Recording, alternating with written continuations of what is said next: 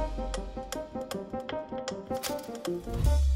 Это специальный эфир на 360. Меня зовут Екатерина Малашенко. А значит, в ближайший час мы обсудим главные события в стране и в мире. Напомню, работаем в режиме реального времени и вместе с вами следим за развитием событий. Давайте сразу к делу. ПВО сбило беспилотник в Воронежской области. Об этом сообщил губернатор региона Александр Гусев. Жертв и разрушений нет, жизни и здоровью людей ничего не угрожает, но факт зафиксирован.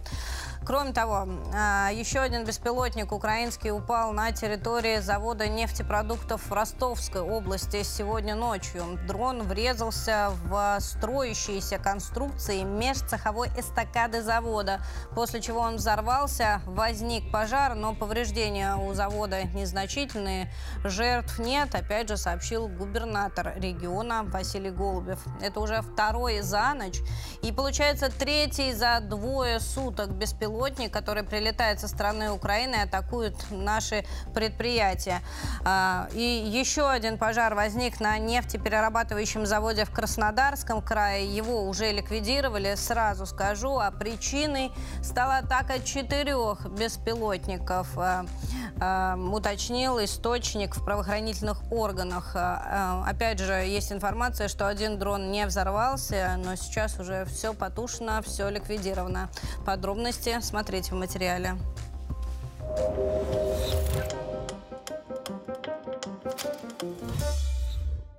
Уже вторая неспокойная ночь для экстренных служб Краснодарского края. Огонь охватил резервуары Ильского нефтеперерабатывающего завода. На месте ЧП экстренно прибыли несколько бригад пожарных. Чуть позже им пришла подмога, всего более 160 человек и около 40 единиц техники. В итоге с пламенем справились, полностью ликвидировали. По словам губернатора края, никто не пострадал. Огонь не добрался до ближайшего поселка. А вот в Тамане пожар тушили целые сутки. Там пламя поглотило резервуар с топливом на нефтебазе. Площадь возгорания превышала тысячу квадратов, пожару присвоили высший ранг сложности. Огонь тушили специальной пеной, пришлось также задействовать пять пожарных поездов. Жертв нет, по данным следствия, причина происшествия – падение беспилотника. Череда украинских атак началась с Кремля, и Следственный комитет завел уголовное дело по факту теракта из-за атаки беспилотника на Кремль. Я напомню, в среду ночью Украина предприняла попытку атаковать резиденцию президента в центре Москвы. И все подробности об этом инциденте в нашем материале.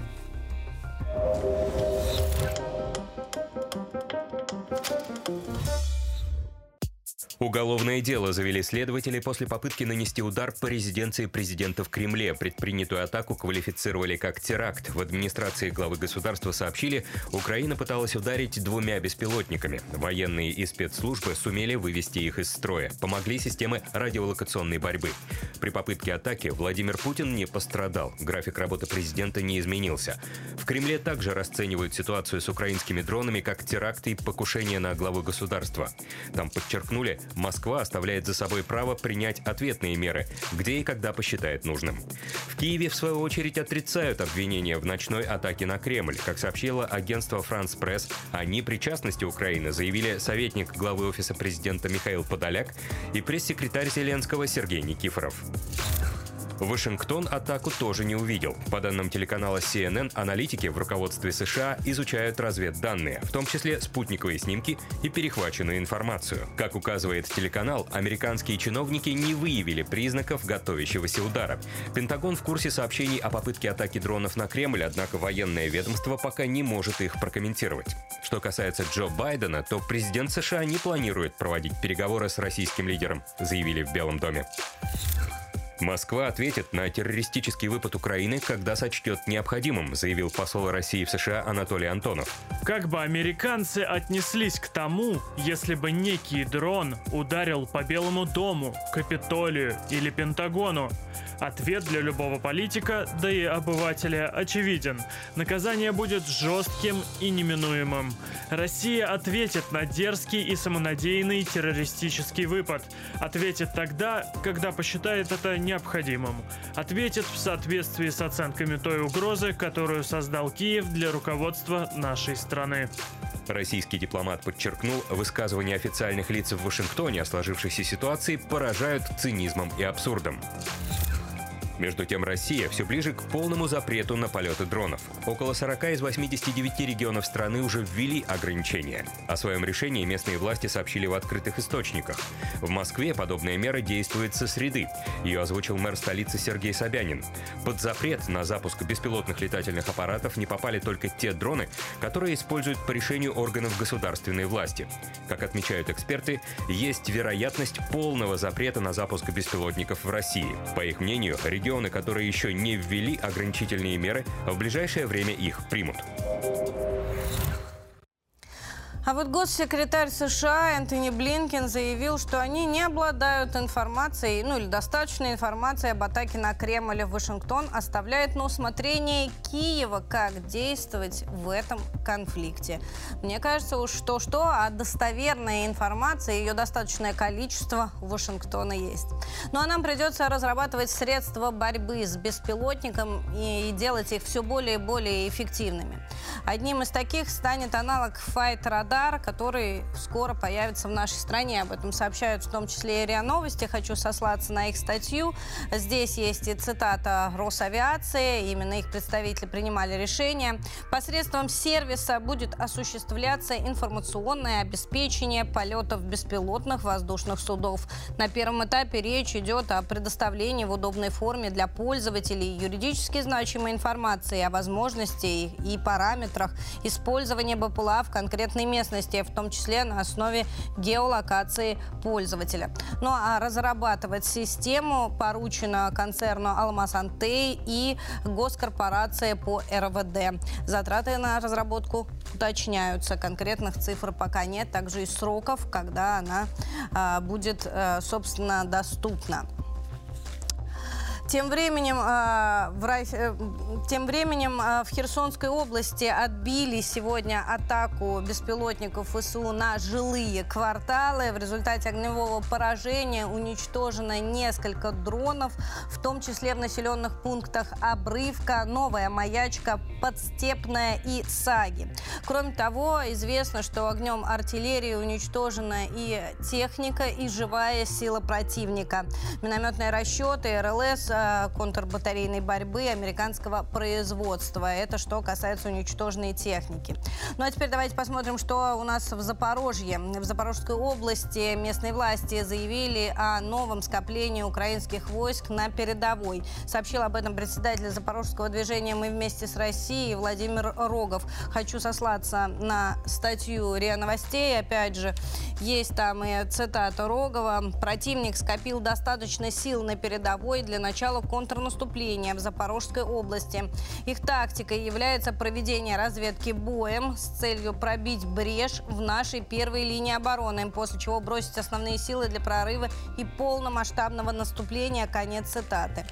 А, но ранее он уже сообщал, что первая бронегруппа ВСУ пыталась прорваться накануне в Запорожской области. ВСУ пошли в наступление на Ореховском направлении и а, были встречены, собственно, наши нашей первой линии обороны. ВСУ ударили гаубицами НАТО по школе и домам мирных жителей как раз вот э, в рамках этой атаки. Уже есть и видео с места, я вам сейчас обязательно его покажу.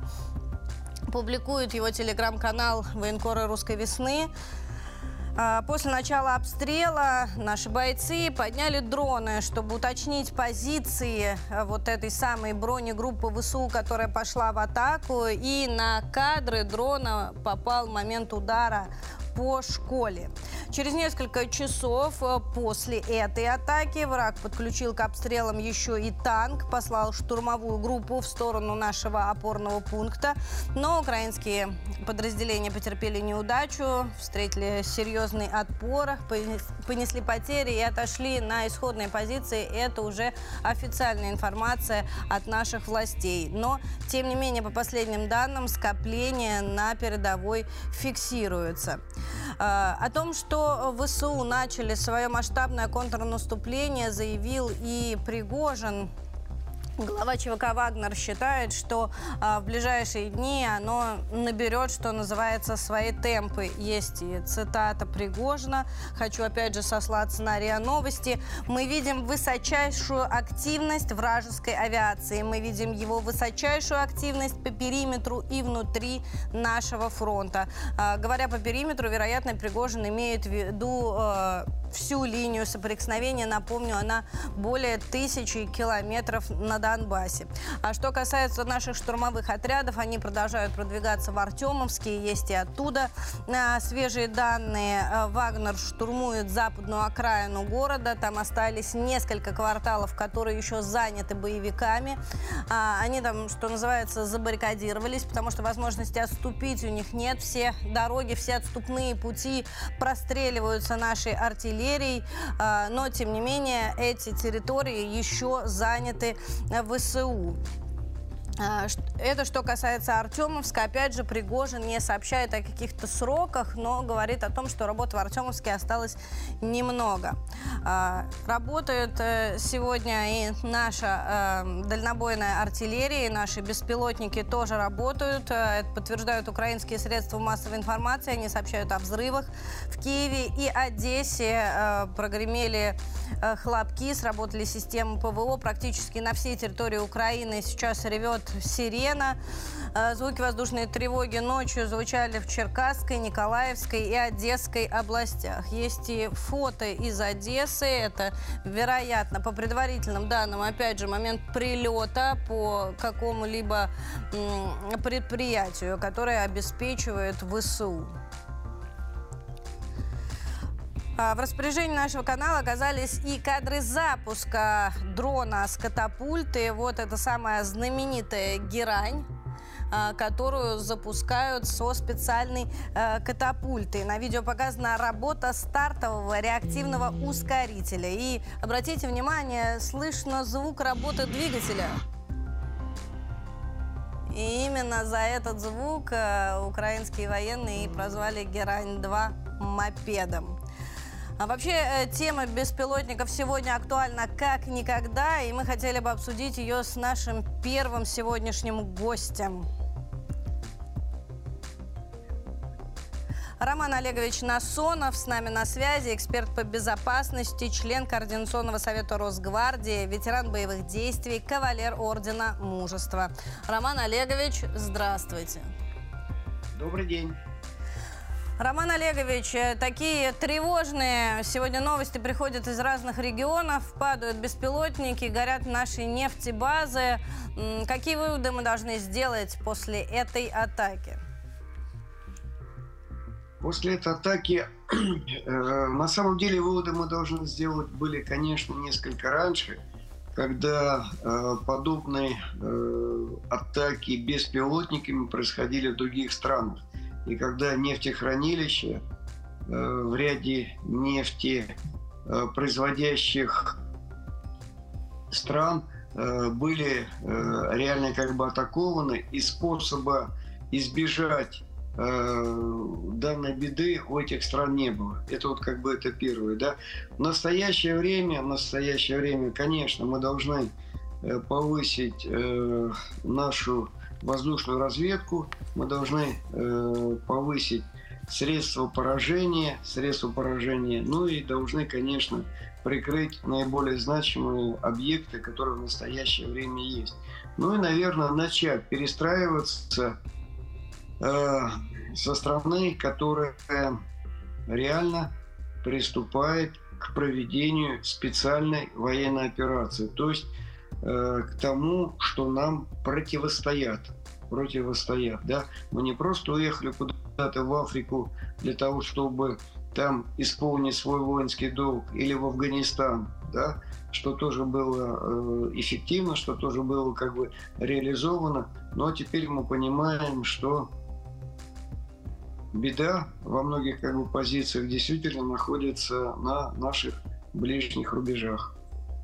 Ну и враг проявляет инициативу, враг проявляет находчивость. Это абсолютно славянские как бы свойства, это абсолютно э, славянский менталитет и пытается тем или другим образом реализовать свои те или другие минимальные преимущества, которые в каких-то позициях у него есть. Атака на Кремль – безусловный вызов. Понятное дело, что они не ставили своей целью, там, не знаю, уничтожить резиденцию или президента. Но, тем не менее, хотели показать, что они могут атаковать Кремль. Э, и надо сказать, что им это почти удалось. Что делать для того, чтобы подобных атак не повторялось?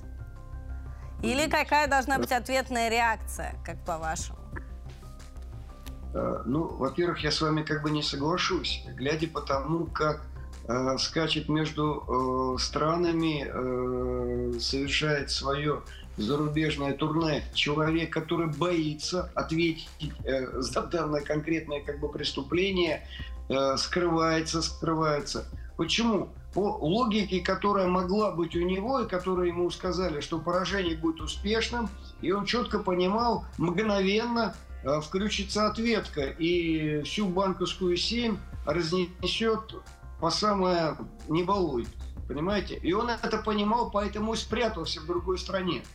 Поэтому я с вами не до конца как бы согласен. Они а почему не разнесли тогда? Что-что? Почему же не разнесли тогда? А вы знаете, э, вы забыли, что наш президент это человек, волевой. Он никогда, никогда, еще раз подчеркиваю, не принимает эмоциональных решений. Э, месть или ответные как бы действия должны быть вдумчивыми. Именно тогда, когда о них уже э, не до конца как бы думаешь, да, и они абсолютно точно, э, понимаю, будут, предполагаю, что необходимое распоряжение во все адекватные и необходимые для этой ситуации, для исполнения данной задачи э, структуры службы уже получены. Идет уточнение определенных как бы э, целей разведывательных и так далее, и так далее. И ответ будет. И будет, поверьте, весьма неожидан по ситуации и качественным. Э, на всякий случай пытаюсь ответить э, нашему любимому каналу ничего на самом деле не произошло. Средства РЭП смогли уничтожить, уничтожить над предполагаемым районом предпо- э, применения э, два беспилотника. То есть управление в этой ситуации э, нами не было потеряно. Следующее. Э, значит, из тех обломков, которые как бы извлекли, э, четко сейчас формируется маршрут точки перелета, тактические приемы, которые они применили, изменение высоты, э, смена направления, учет э, тумана и ряд других как бы особенностей, и главное места запуска. И вот тогда товарищу э, кинопродюсеру, да, по совместительству иногда работающим президентом, вот уже не отвертеться от того, что он не знал, от того, что на территории страны, которой он якобы как бы управляет, происходят какие-то действия, за которые он не отвечает, тогда ему от этого не отвертеться. И связь, которая абсолютно точно будет о том, что данный маршрут готовили ему натовские специалисты, будет подтвержден. Почему? Потому что он будет зашит в тех программах, в тех системах управления, Э, данными беспилотниками, которые в настоящее время уже, э, с которыми уже работаем. Роман Олегович, еще у меня один очень важный вопрос касательно запорожского направления. Рогов говорит, что там фиксируется значительное скопление войска, и первые бронегруппы уже предпринимают так называемую разведку боем. А, и вот и Пригожин говорит, что контрнаступление уже идет, разворачивается, так скажем. А как по-вашему, вот и эту атаку беспилотников, в том числе сегодня ночную, можно считать началом контрнаступления ВСУ? Вы знаете, я думаю, можно э, данное действие э, можно считать э, вступлением вот в данную активную фазу проведения контрнаступательной операции. Но мы понимаем, что в чистом виде, в классическом варианте в основе, где лежит оперативное искусство, тактика, оно не произойдет. Почему? Потому что тактическая подготовка, оперативное искусство в настоящее время меняется. Если раньше на удалении 150-200 километров можно было абсолютно точно, скрытно сгруппировать э, ту или иную группировку, подготовленную для э, нанесения внезапного удара, то сейчас этого сделать нельзя. Поэтому какого-то огромного э, скопления боевой техники э, уже внезапно не э, сможно будет накопить. Отсюда и э, сила удара. Вот они действительно провели несколько как бы попыток э, прощупать то или другое направление. Э, даже э, окоп первой линии обороны ими не был преодолен. Они на предполье при подходе э, уже получили поражение, даже еще не были включены минные поля, которые по-любому в этой ситуации есть и которые не позволят им маневрировать. Поэтому наступление можно э, считать, активность э, мы видим значительно выросла, выросла. Ну и а что там надо как бы делать? Вы понимаете? Ведь э, ряде стран объявили о подготовке очередного транша. Они ведь это напрямую связывают с тем или другим. Но они им дедлайн-то поставили, да. Они же им сказали, что в ближайшие дни должны начать. Спасибо вам большое за вашу оценку. С нами на связи Роман Олегович Насонов, эксперт по безопасности, член Координационного совета Росгвардии, ветеран боевых действий, кавалер Ордена Мужества. Ну а мы с вами, друзья, переносимся в Донецк. Он снова под обстрелом ВСУ. При ночном обстреле пострадали три человека, один из которых ребенок. А, в 2 часа ночи по Москве украинские войска выпустили по району города две ракеты из американской РСЗО. В городе работает и наш корреспондент Виктория Комогорцева. Она побывала на позициях бойцов. Это гардеробная бойцов. Каждое утро они здесь собираются на выход на боевые позиции. Знакомьтесь, это Лучок. Расскажи, как происходят сборы, что ты здесь делаешь, что у вас тут вообще есть интересного? Ну, из интересного, наверное, все у нас в основном находится на позициях. А так здесь исключительно такой лайтовый боекомплект. Это у нас к 9 мая поздравительная открытка для укропов. Это тоже такие вещицы для того, чтобы немного поднимать им настроение в течение рабочего дня. Ну а так, в целом, э, я захожу сюда для того, чтобы выйти на боевую позицию. Беру самое важное, что нужно бойцу для того, чтобы чувствовать себя безопасно во время отправки на фронт. Выправляю вот так тихонечко капюшон, который всегда трудно оттуда вылезает.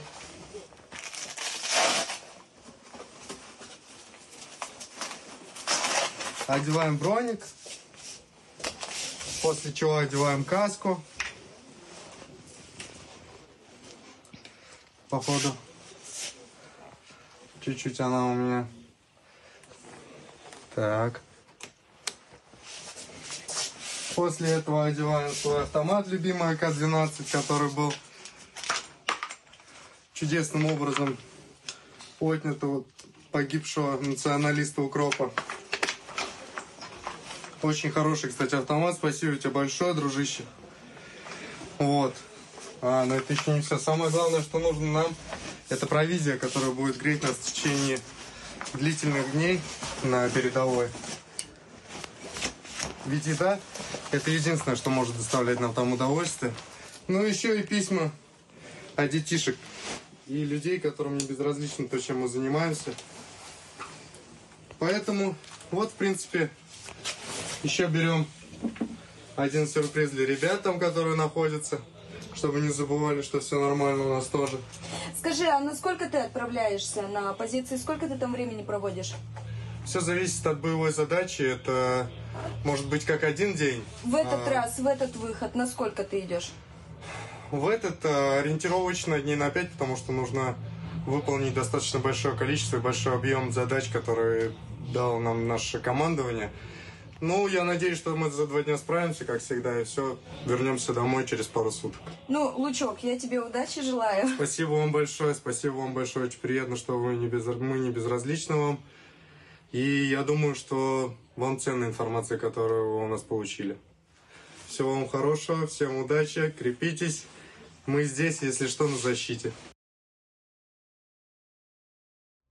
Ну а мы здесь и следим за развитием событий. Делаем это вместе с вами в режиме реального времени. Еще раз напомню, ждем, конечно, ваших комментариев, а те, что вы уже успели написать, прямо сейчас и почитаем. Лиза, наш редактор, самые интересные уже собрала. Да, Катя, привет. И я хочу рассказать о самых актуальных новостях. Первая новость будет из ВКонтакте. 14-летний подросток открыл стрельбу в центре Белграда. Семиклассник ворвался в школу с пистолетом. Он украл его у своего отца. Охрап... Охранник скончался на месте. Среди жертв 8 одноклассников. Сами одноклассники отзывались о стрелявшем как о ботанике. Марина Яковлева написала «Вопрос к родителям. Неужели не замечали, что с сыном происходит что-то не то? Почему оружие хранилось в доступном месте, а не в сейфе, как положено, э, под замком. Ее комментарий собрал много положительных отзывов. Харитонова Елена пишет, «Я не верю во внезапное помешательство. Звоночки наверняка были и раньше. Просто родители и педагоги закрывали на это глаза. И в итоге жуткий результат». Евгений э, Чистяков считает, пока в магазинах продаются пистолеты, это будет продолжаться. А вот Алексей Амосов заключил, везде одно и то же, насилие правит. Но вот такие случаи показывают, насколько опасно может быть свободное хождение именно огнестрельного оружия. Перейдем к следующей новости, на этот раз из нашей телеги. Жена баскетболиста Алексея Шведа, Настасья, рассказала, что сейчас ее муж лежит в больнице. С ним работают врачи. Находиться там спортсмен будет еще как минимум две недели. Также Настасья сообщила об обстоятельствах нападения. По ее словам, они оба с супругом шли к машине, когда его окликнула компания из 80 человек и начала оскорблять. Максим Озеров пишет, идиотизм какой-то. Обе команды играли прекрасно, и ЦСКА, и Локомотив. Игроки Игроки обеих команд большие молодцы. Спасибо за прекрасную игру. Всем здоровья и успехов. Одно только жаль, что эти команды не встретились в финале. Елена Маркова пишет. Вседозволенность приводит, к сожалению, к плачевным результатам. Максимальная поддержка. Ирина пишет. Это у них отмазка такая. Они всегда приплетают сюда национальность и орут, что их обозвали. И Людмила заключила. Не истерите. Закон есть закон. И его должны соблюдать все. Максимальная поддержка семье Шведова. На этом у меня пока что что все. Продолжайте дальше оставлять комментарии в наших соцсетях. Самые интересные, как всегда, озвучим у нас в стриме. Катя. Спасибо большое. А мы продолжаем. Теперь будем говорить о западной поддержке Украины, а точнее о последних требованиях МВФ. Требуют они, понятное дело, экономить. Киев там собрался, посовещался и решил, что экономить они будут. Как вы думаете, на чем? На зарплатах военных. Да, вот э, они как раз э, дополнительных выплат и недостойны. Решили на Банковской улице. Ну или без них там без них там э, решили, пока их президент э, путешествует. Вот смотрите, сейчас зарплата э, украинских военных состоит из трех частей. Базовая часть – это 15 тысяч гривен, ее получают все украинские военные.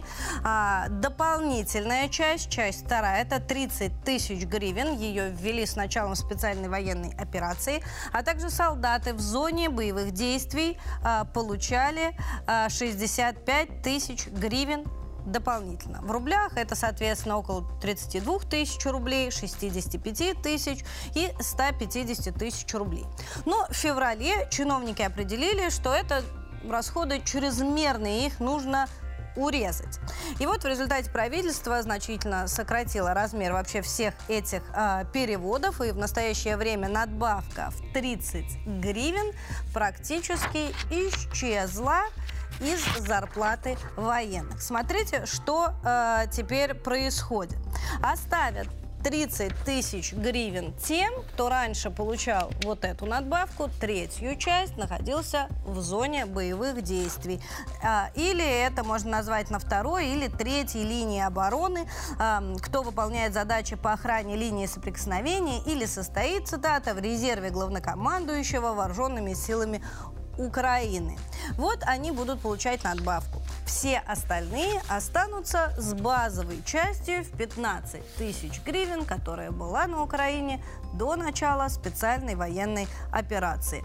Естественно, сразу в сети возникла масса возмущений, настоящая волна.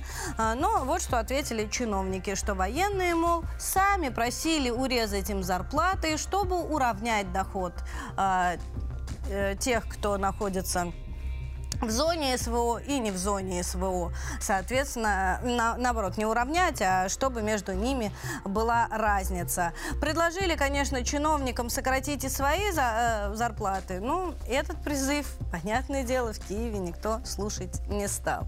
А, решения важные, принимаются без участия президента. Он у них путешествует по городам и весям. Сейчас находится в Нидерландах. Об этом сообщили средства массовой информации накануне вечером. А приехал он туда из Финляндии. Сегодня он должен встретиться с премьер-министром Нидерландов Марком Рютте и выступить в Гааге. Но насчет выступления в Гаагском суде эта информация неофициальная. Они сообщили только местные средства массовой информации.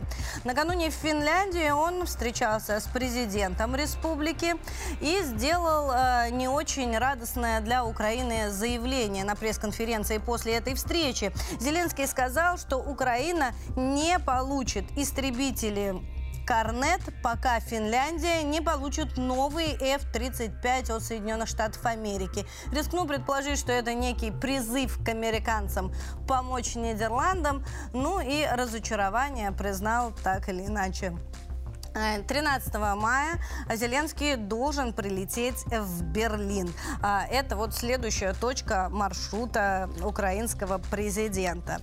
Ну а за океаном в этот момент продолжают обсуждать э, новый военный пакет э, помощи Украине. Пресс-секретарь Белого дома Карен Жан-Пьер уточнила, что в его состав войдут боеприпасы для «Хаймарс», также снаряды для артиллерии, минометов и гаубиц, а также противотанковые противотанковое оружие. Очень интересный акцент сделала Карен Жан-Пьер. Она сказала, что очень уж удачно и эффективно Хаймарс использует киевский режим. Да, действительно, вот три человека, в том числе один ребенок, пострадали сегодня ночью в Донецке. А, интересно, такую информацию а, хоть до нее кто-нибудь доводит, но вряд ли.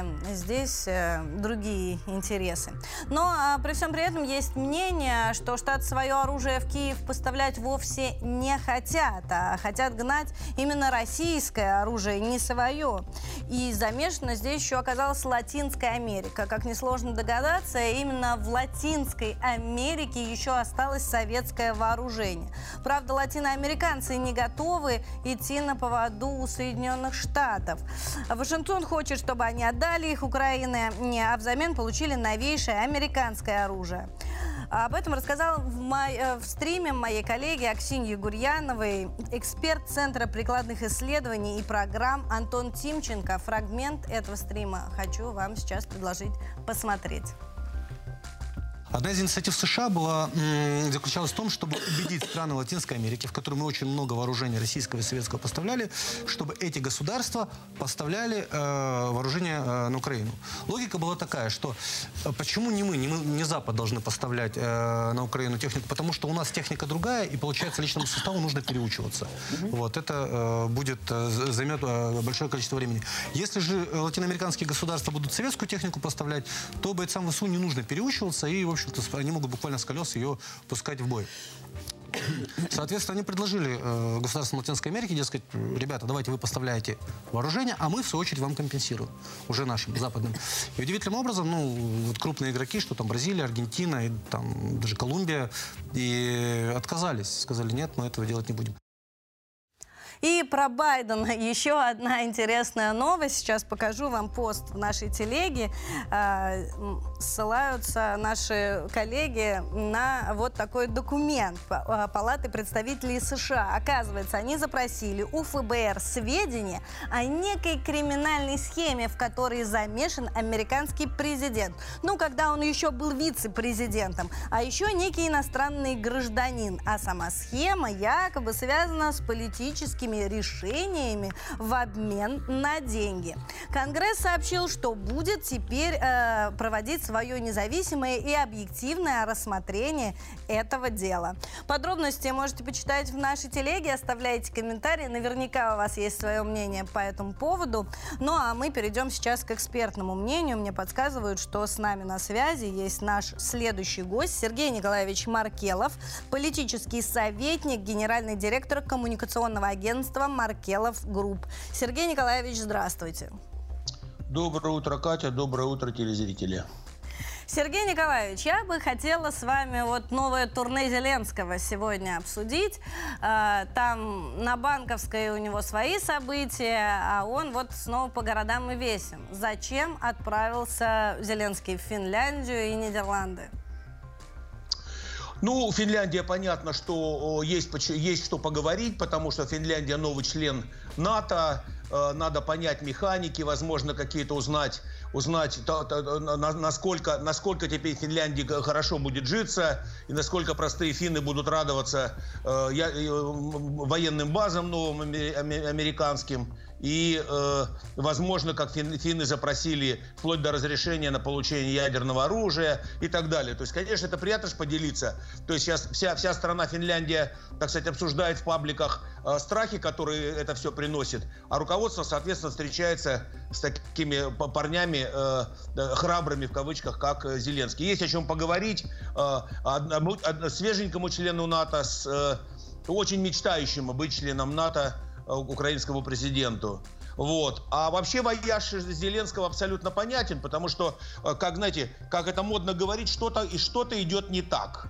Вот Зеленский всегда выбирается из своего э, подзем, подземного хранилища, он всегда выбирается из президентского в, в те моменты, когда нужно что-то подкрутить, когда союзникам и людям, которые как бы делали, сделали из него такого воен, военного, военного дурачка, когда нужно их снова его показать.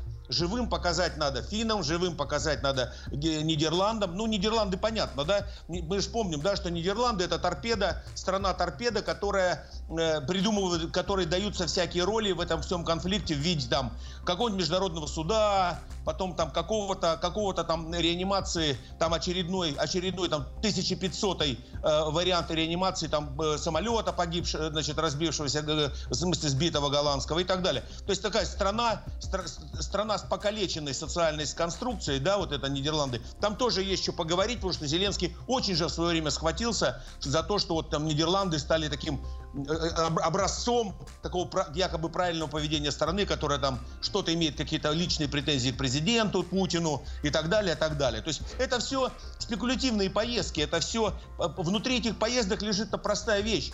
Ребят, я не знаю, что делать. То есть это, это, это крик о помощи Зеленского. Я не знаю, что делать. Оружия не хватает, боеприпасов не хватает, самолетов, самолетов нет, и где-то даже за горизонтом их нет. Еще в них и баки не заправили. Да еще нет самолетов F-16 от слова совсем. Ну и так далее. То есть это опять нужно, как это в отдельных кругах говорят, поторговать своим лицом, поторговать своим лицом в Европе, чтобы что-то, что-то сдвинулось. Чтобы... А вот что будет, если мы вдруг начнем какое-нибудь очередное а что весеннее он хочет, наступление? чтобы сдвинулось? Вот что он хочет? Штаты уже отчитались, что 100% обещанной помощи они уже поставили.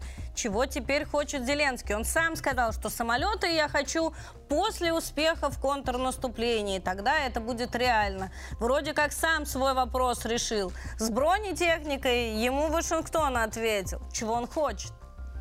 Хотите, открою вам секрет, который не, не так часто говорился в нашей медике. Мы в, в вашем канале скажем его, может быть, одни из первых. Что хочет Зеленский? Идеальная формула Зеленского – это чтобы на Украине воевала НАТО. Вот вам ответ. Это, это он спит, и это ему снится. Он очень хочет, чтобы на территории Украины, он понимает прекрасно, никакое ВСУ такой конфликт не вытянет против России от слова совсем. И поэтому ему правдами, неправдами, криво, косо, так сказать, э, нужно вовлечь, чтобы это была война НАТО с Россией тогда, так сказать, да, на территории Украины. Вот, вот тайный, тайный замысел. И поэтому открыта дорога для наемников, которых там десятки тысяч в ВСУ. Это, вот это все из этой истории. То есть НАТО нужно вовлечь любыми путями в этот конфликт. Тогда Украина очередной раз обманет, обманет Запад и опять э, начнет спекулировать на западной помощи и на всем остальном дальше. Все, что хочет и Зеленский. Сергей Николаевич, я не могу не вернуться к главной теме нашего сегодняшнего выпуска. Это вчерашняя атака на Кремль. С политической точки зрения, что это за выпад такой?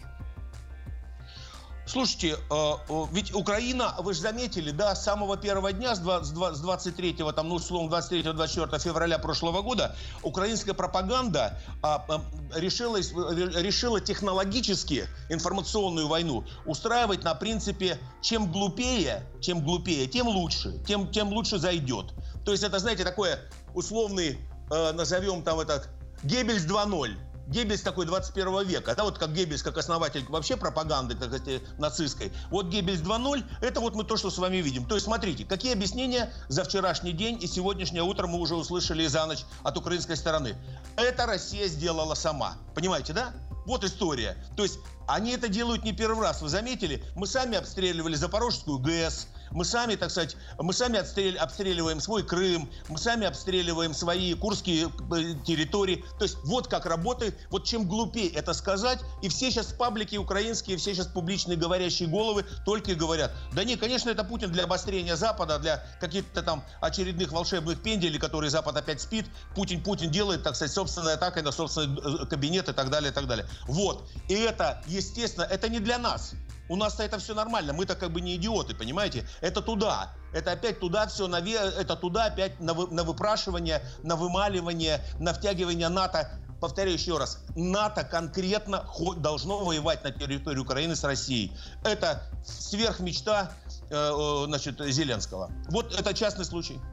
Спасибо вам большое за вашу оценку. С нами на связи Сергей Николаевич Маркелов, политический советник, генеральный директор коммуникационного агентства Маркелов Групп. Ну а мы с вами, друзья, переходим к внутренней повестке. В Государственную Думу внесли поправки к федеральному закону о военном положении. Как уточнили представители парламентария, поправки нужны для того, чтобы уравнять в новых российских регионах э, все права и дать людям возможность проголосовать, несмотря на военное положение. Я хочу сослаться э, еще раз на статью, на этот раз на ленте. Э, там есть и цитата Павела Крашенинникова, который занимался разработками этого, э, этих поправок. Чтобы нивелировать противоречия, э, поясню, противоречие еще раз в том, что при военном положении нельзя голосовать, а в соответствии с законами о принятии новых регионов в состав Российской Федерации э, выборы там должны пройти этой осенью. Вот, чтобы нивелировать это противоречие и дать возможность гражданам выразить свою политическую волю, такие поправки стоит принять, сказал председатель Комитета Госдумы по государственному строительству и законодательству Павел Крашенинников. Хочу отметить, что и закон о военном положении, и законы о принятии новых субъектов в состав России являются конституционными, а значит равноправными, равнозначными. Однако мы считаем, что необходимо соблюсти в этом вопросе полную юридическую чистоту, которой можно будет добиться э, именно через корректировку несколько устаревшего акта. Конец цитаты. Госдума поправки еще не приняла, но, вероятно, в скором времени они будут приняты. Следим за развитием и новостями вместе с вами. Э, ну и еще одна новость из Крыма. Накануне в Крыму предотвратили теракты на транспорте, а также покушение на руководство региона. Как сообщили ФСБ, задержанные, всего их семь человек, это граждане России, Украины и Болгарии, во всем признались и дали показания, рассказали о том, и кто их координировал, и какую роль играли украинские спецслужбы, и лично зам начальника офиса Зеленского. Подробности в материале.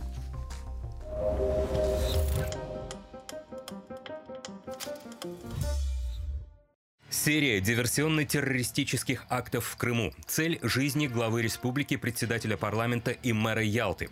А еще транспортная инфраструктура полуострова. ФСБ предотвратила планы глубоко законспирированной агентурной группы. Участники – шесть человек из России и Украины. Меня завербовали в 22 году э, в июне месяце. в середине июня, я точно не помню числа, я выезжал в Польшу. Э, конкретно завербованный был Романом Э, сотрудником военной разведки, близким другом Кирилла Буданова. Я приехал в Польшу по договоренности, мы созвонились, он мне набрал первый раз в, еще в марте месяце. У меня псевдоним Сократ. Мои сыновья уклоняются от мобилизации в Украине. И этот фактор стал катализатором для того, чтобы я пошел на сотрудничество с разведкой Украины.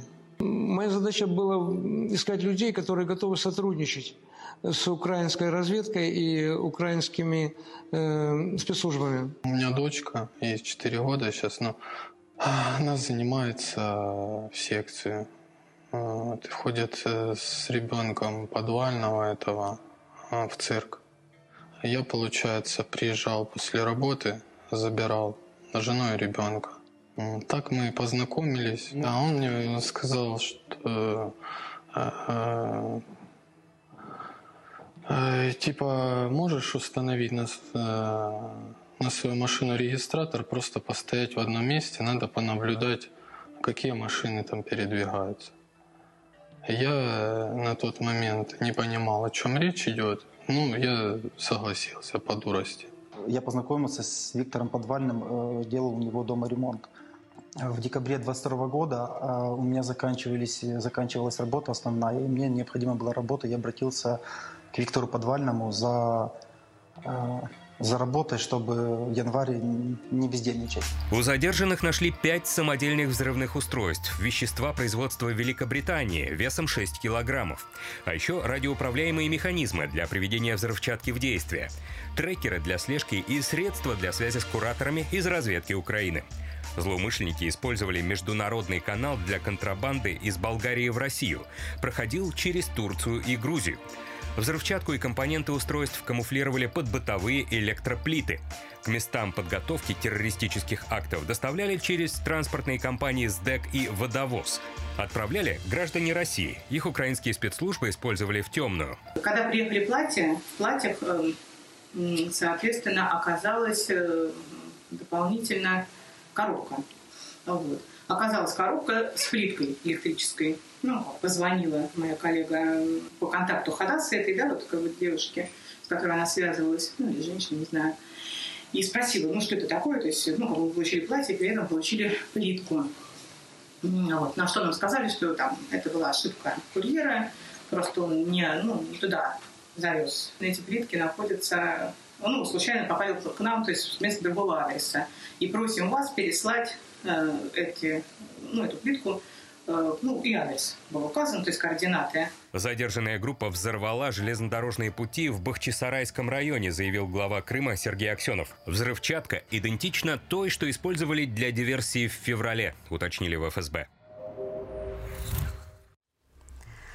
Ну а мы продолжаем, работаем вместе с вами. И снова у нас со слова нужно передать аппаратный. Ваши комментарии для нас играют огромное значение. Лиза, тебе слово. Да, Кать, спасибо. Хочу зачитать такую новость из нашей телеги. Корреспондента чуть не накрыла волной огня во время съемок репортажа о лесных пожарах в Тюмени. Неожиданно подул сильный ветер, и журналисту тюменского времени пришлось спасаться бегством вместе с сотрудниками МЧС. Тут, э, пожалуй, самое забавное – это имя сотрудника, потому что зовут его Игорь Жариков. Эльвира написала, к сожалению, такая работа у репортеров такая же опасная, как и места съемок репортажа. А вот Евгений Милащенко считает, во всем виноваты сельхозы. Их похоронили, и теперь и пожинаем результат содеянного, пожалуй, воровства. А вот Катерина пожалела зверей и птиц, которые гибнут, к сожалению, в этом пожаре. А, на сегодня у меня пока что все. А, мы вернемся к вам завтра. Продолжайте и дальше оставлять комментарии в наших соцсетях. Я напоминаю, мы есть ВКонтакте, Одноклассниках и Телеграме. Самые интересные комментарии, как всегда, озвучим в нашем эфире. Катя, тебе слово. Лиза, спасибо. Надеюсь, что с господином Жариковым, нашим коллегой, все в порядке. Лиза так кровожадно сказала, что самое смешное – это его фамилия. А вообще работать на пожарах, а, даже репортером, не говоря уже о сотрудниках МЧС, это то еще себе удовольствие. А, я вот, например, имею такой опыт, тоже работала кором и застала в Москве, в Подмосковье пожар 2010 года, когда ты выходишь из машины, а тебе не то, что ничего не видно, а еще и дышать нечем. А работать надо, да, прямое включение никто не отменял. Ладно, друзья, мы с вами переходим к следующей теме. В России подскочил спрос на работников 14-18 лет. Число вакансий для подростков а, на разных площадках растет день ото дня. За последний год выросло на 63%. Звать на собеседование их стали на 75% чаще.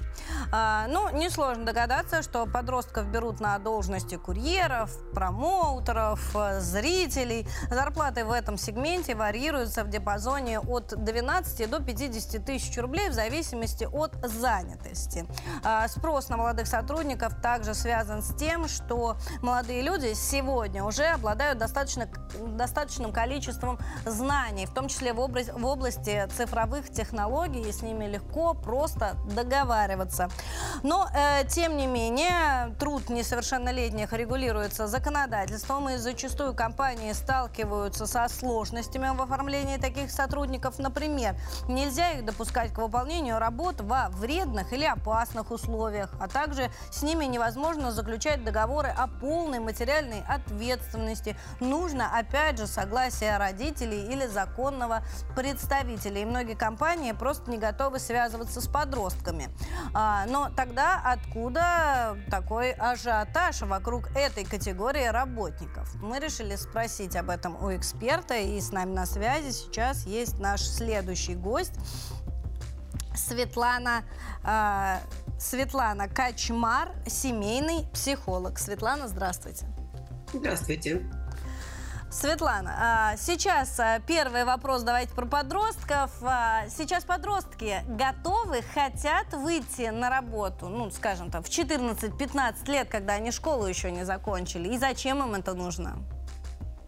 Действительно, многие хотят для того, чтобы подработать, потому что, к сожалению, а, реальный доход населения не так, чтобы растут, да, и желание иметь свои деньги, не, не трогать маму, папу, да, а самостоятельно что-то заработать, оно присутствует. Более того, подростки всегда такие пассионарные товарищи, они готовы а, что-то новое делать, куда-то двигаться, да, и поэтому работать это, в общем, довольно естественное желание э, у уже таких практически взрослых людей, да, и э, они с удовольствием ищут себе работу, причем очень разную. Иногда э, вот такую, о которой вы говорили, курьерскую или какую-то, например, там, э, набивают тексты и так далее, иногда какую-то творческую работу, э, но это всегда приятно иметь собственные деньги.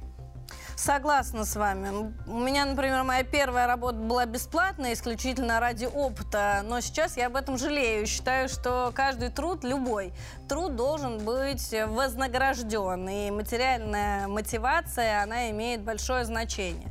Но а, где-то там в стороне, может быть, стоит школа, образование, экзамены, ЕГЭ и все то, с чем сталкиваются сегодняшние современные подростки. И зачастую вот это желание заработать свою первую копеечку мешает учебе.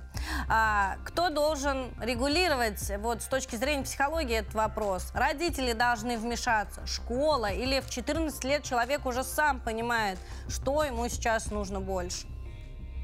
Ну, человек достаточно понимает 14 лет, и, естественно, семья. Школа – это внешняя организация. А, и э, мне, как психологу, совершенно не нравится тенденция, да, когда мы делаем из старшеклассников такие машины по сдаче ЕГЭ, и больше ничего. Это транслируется и в школе, это транслируется нередко и в семье, что единственная твоя задача – это сдать ЕГЭ. Вообще-то это подростки, вообще-то их естественная задача это тусоваться с э, ровесниками и делать что-то такое, да, в э, компании э, похожих на себя людей. И работа как никогда, да, и как, как ничто помогает не просто тусоваться, да, но еще что-то полезное из этого извлекать. А, поэтому я напоминаю, да, в основном семьям о том, что подростки это такие люди, которых надо выпускать в мир. И э, чем больше мы им благоприятствуем, чем больше мы им в этом помогаем, чем больше мы им э, даем знания, например, по тайм-менеджменту, по тому, как распределять свои усилия и на учебу, и на работу, э, ну, мы потом пожинаем очень даже хорошие плоды после этого. А если ребенок занят только сдачей ЕГЭ, да, а потом только учебой в институте 5 лет, он выходит довольно взрослым э, в жизнь, да, по паспорту взрослым, но не имеет ни навыков, ни социальных связей, э, ни какой-то внутренней уверенности, что он сможет работать. Ну вот смотрите, мы с вами про самих подростков поговорили, про образование, школу, институт проговорили, остались родители. Зачастую родителям очень непросто оторвать э, от маминой юбки подросшего птенца и отпустить его в мир, когда ребенок приходит и говорит, мама, я хочу работать. Мама говорит, ну как же, мы тебя всем обеспечиваем, зачем тебе сейчас там учиться, гулять, там развиваться и так далее. В какой момент нужно отпустить ребенка, как понять, что он готов, а в какой момент нужно проявить родительскую какую-то волю, заботу, э, и чтобы ребенок не попал, ну, условно, в плохую компанию. Здесь важно пробовать, важно доверять своему ребенку и говорить о том, что если не получится, ничего страшного, мы тебя не осудим, мы тебе не напомним, но я же говорила, да, вот в таком мы тоне. Мы любим все родители такое делать. Наоборот, это же такая возможность присоединиться к жизни своего ребенка, поискать эту работу, подработку в каком-то приличном месте или в неприличном, а, например, когда ребенок работает в каком-нибудь кафе, например, да, ходить в это кафе, пить кофе, махать ребенку рукой давать ему чаевые, да, и выказывать свою поддержку, а, участвовать в этой жизни, потому что у нас не так много точек соприкосновения с выросшими детьми. А это вот оно. Здесь можно посотрудничать. Спасибо вам большое за вашу оценку. Очень было интересно услышать именно мнение психолога. Светлана Качмар, семейный психолог, с нами была на связи. Сейчас у нас есть оперативная информация. По последним данным ТАСС, мобилизованные граждане могут взять кредитные каникулы задним числом. Об этом сообщили им в Центробанке. Все э, начисленные с указанной заемщиком даты проценты пересчитываются по правилам их расчета в период кредитных каникул, а начисленные пени, штрафы и неустойки за это этот период отменяются. Кредитные каникулы для мобилизованных контрактников и добровольцев были утверждены Путиным в октябре 2022 года. Ну и еще одна новость извне, ну или из космоса, конечно. Российские космонавты вернулись на МКС после 7 часов в открытом космосе. Что они там делали, мы вам сейчас покажем.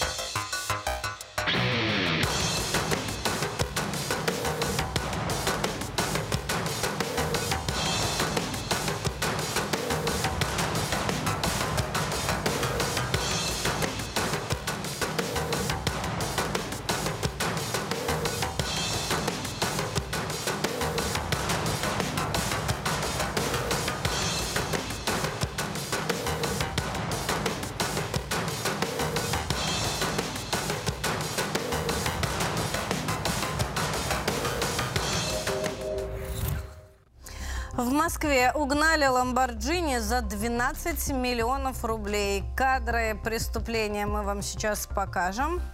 Знаете, что интересно? Приехал мужчина в гараж на своем эвакуаторе, показал охраннику фальшивые документы, погрузил иномарку и был таков. А, задержанному 28 лет, его уже нашли, а, задержали, нашли и машину. Вот она сейчас на ваших экранах. Сейчас мы а, еще раз давайте посмотрим на эту красоту.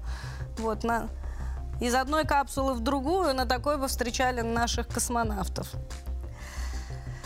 И еще одна новость с лент. На этот раз РБК пишет, что Минцифры заявила о необходимости регулирования работы блогеров. В первую очередь, как сообщил РБК представитель министерства, нужно установить, что понимается под термином «блогер» и что включает в себя их деятельность. Кроме того, Минцифры предлагает определить, уполно, определить уполномоченный орган, который будет заниматься э, контролем за де деятельностью этих простых людей.